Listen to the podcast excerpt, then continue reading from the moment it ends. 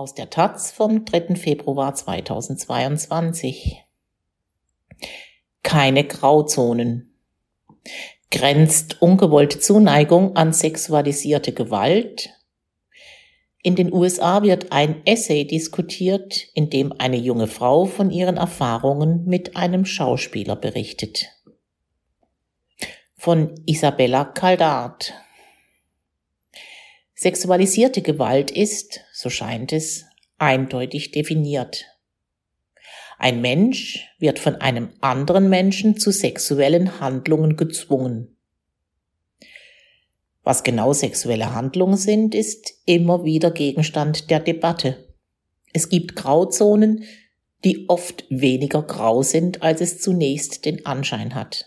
Denn auch Taten, die rechtlich nicht belangt werden können, sind teilweise moralisch zu verurteilen.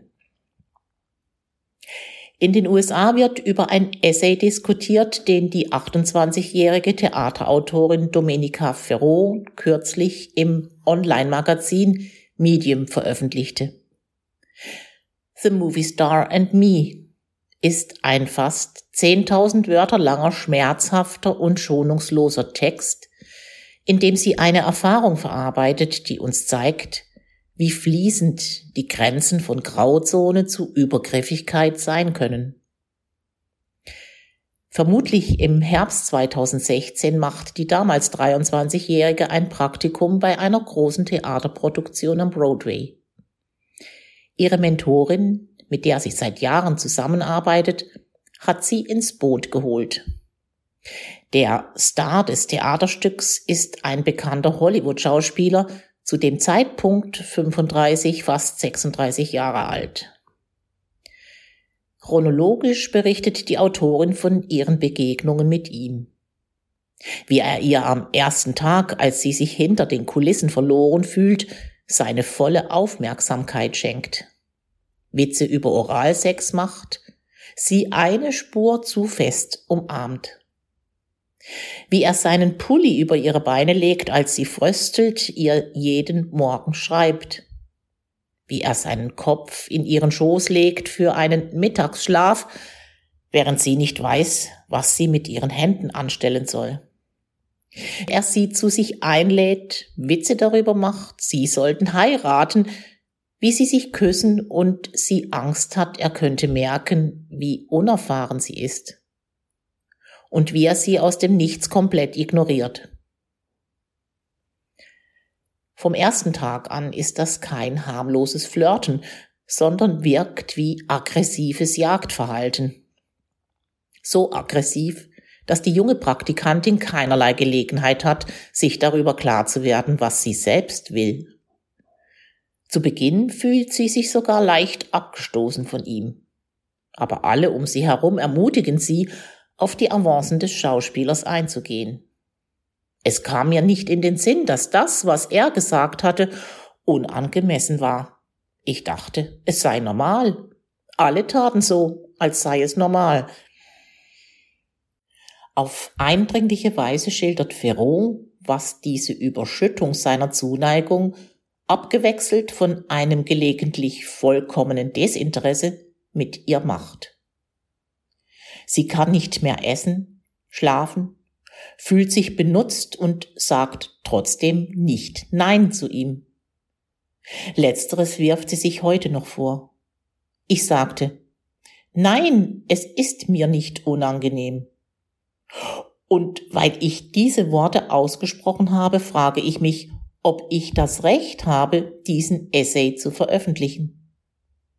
Es ist bemerkenswert, wie klar Ferrot ihre Gefühle analysiert, wie viel Einblick sie gewährt in ihre Unsicherheiten. Nachdem sie sich wegen Dreharbeiten einen Monat lang nicht sehen, besucht sie den Schauspieler zu Hause. Als er schon nackt über ihr ist, platzt es aus ihr heraus. Ich kann heute keinen Sex haben. Dankbar dafür, dass er sie nicht bedrängt, performt sie Oralsex an ihm. Kurz danach ghostet er sie. Jahre später hört, Perot davon, dass der Schauspieler einen gewissen Ruf dafür hat, sich in Praktikantinnen und Assistentinnen zu verlieben, um sie nach einem Monat wieder zu vergessen. Als ich aus dem Mund einer anderen mein Leben erzählt bekam, hatte ich das Gefühl, in einen Abgrund zu fallen. Mein erster Gedanke war nicht, er ist ein Raubtier, das es auf Frauen abgesehen hat, die für ihn arbeiten, sondern wie konntest du nur so dumm sein? Die Anspielungen im Text legen nahe, dass es sich bei dem berühmten Schauspieler um Jake Gyllenhaal handelt. Um nur zwei Beispiele zu nennen. Er spielte im Oktober 2016 die Hauptrolle im Broadway-Musical Sunday in the Park with George. Ferros Essay ist mit einem ein Ausschnitt aus dem Kurzfilm zu Taylor Swift's Songs All Too Well, in dem es um ihre kurze Beziehung mit Gyllenhaal im Jahr 2010 gehen soll, bebildert. Doch für die Debatte spielt es keine Rolle, wer der Schauspieler ist, denn die Dynamik ist nicht neu, für Rohs Geschichte kein Einzelfall. Ein Mann in einer eindeutigen Machtposition, älter, berühmter und oder reicher, stellt einer jungen Frau, unerfahren, leicht zu feuern, nach, die sich nicht zu wehren weiß. In Ferros Fall sind das nicht nur ungewollte Avancen, sondern ein eindeutiges Fehlverhalten des Schauspielers, der ihr zu keinem Zeitpunkt die Möglichkeit gibt, selbst zu wählen, was sie eigentlich will. Ich werde nie erfahren, was meine wahren Gefühle waren, weil er Grenzen überschritt, die für ihn nicht existierten, Grenzen, von denen ich nicht wusste, dass ich sie schützen musste. Ebenso erschreckend wie dieses im Englischen als Lovebombing bezeichnete Verhalten des Mannes, also der Versuch, eine andere Person durch das wiederholte Zeigen von Aufmerksamkeit und Zuneigung zu beeinflussen, laut Psychologinnen potenziell Teil eines Missbrauchskreislaufs, ist auch das Verhalten aller Menschen in ihrem Umkreis. Die Mentorin und die Produzentin des Stücks, die die junge Praktikantin als ausschlaggebend für die Performance des Schauspielers identifizieren und sie in seine Richtung drängen, die anderen Mitarbeitenden des Theaterstücks, die schulterzuckend zusehen, die Freundinnen, die jedes einzelne Detail aufsaugen, als wäre es ein Märchen und noch Jahre später darauf hoffen, er würde eines Tages zurückkommen zu ihr und zu seinen Gefühlen stehen und nicht zuletzt die Eltern, die von dem Verhältnis wissen und ihrer Tochter offensichtlich keinen Rückhalt geben. Sie alle machen sich in einer Form mitschuldig. Das vermindert natürlich nicht seine Schuld. Aber dieser Text sollte uns als Gesellschaft eine Lehre sein. In krassen Hierarchien und bei eindeutiger Manipulation benötigen diejenigen, die im Zentrum dieser ungewünschten Aufmerksamkeit stehen, Hilfe von Nahestehenden. Der Schauspieler macht sich im rechtlichen Sinne nicht schuldig. Gezwungen hat er sie nie, aber manipuliert die ganze Zeit. Und da hört die Grauzone auf, eine Grauzone zu sein.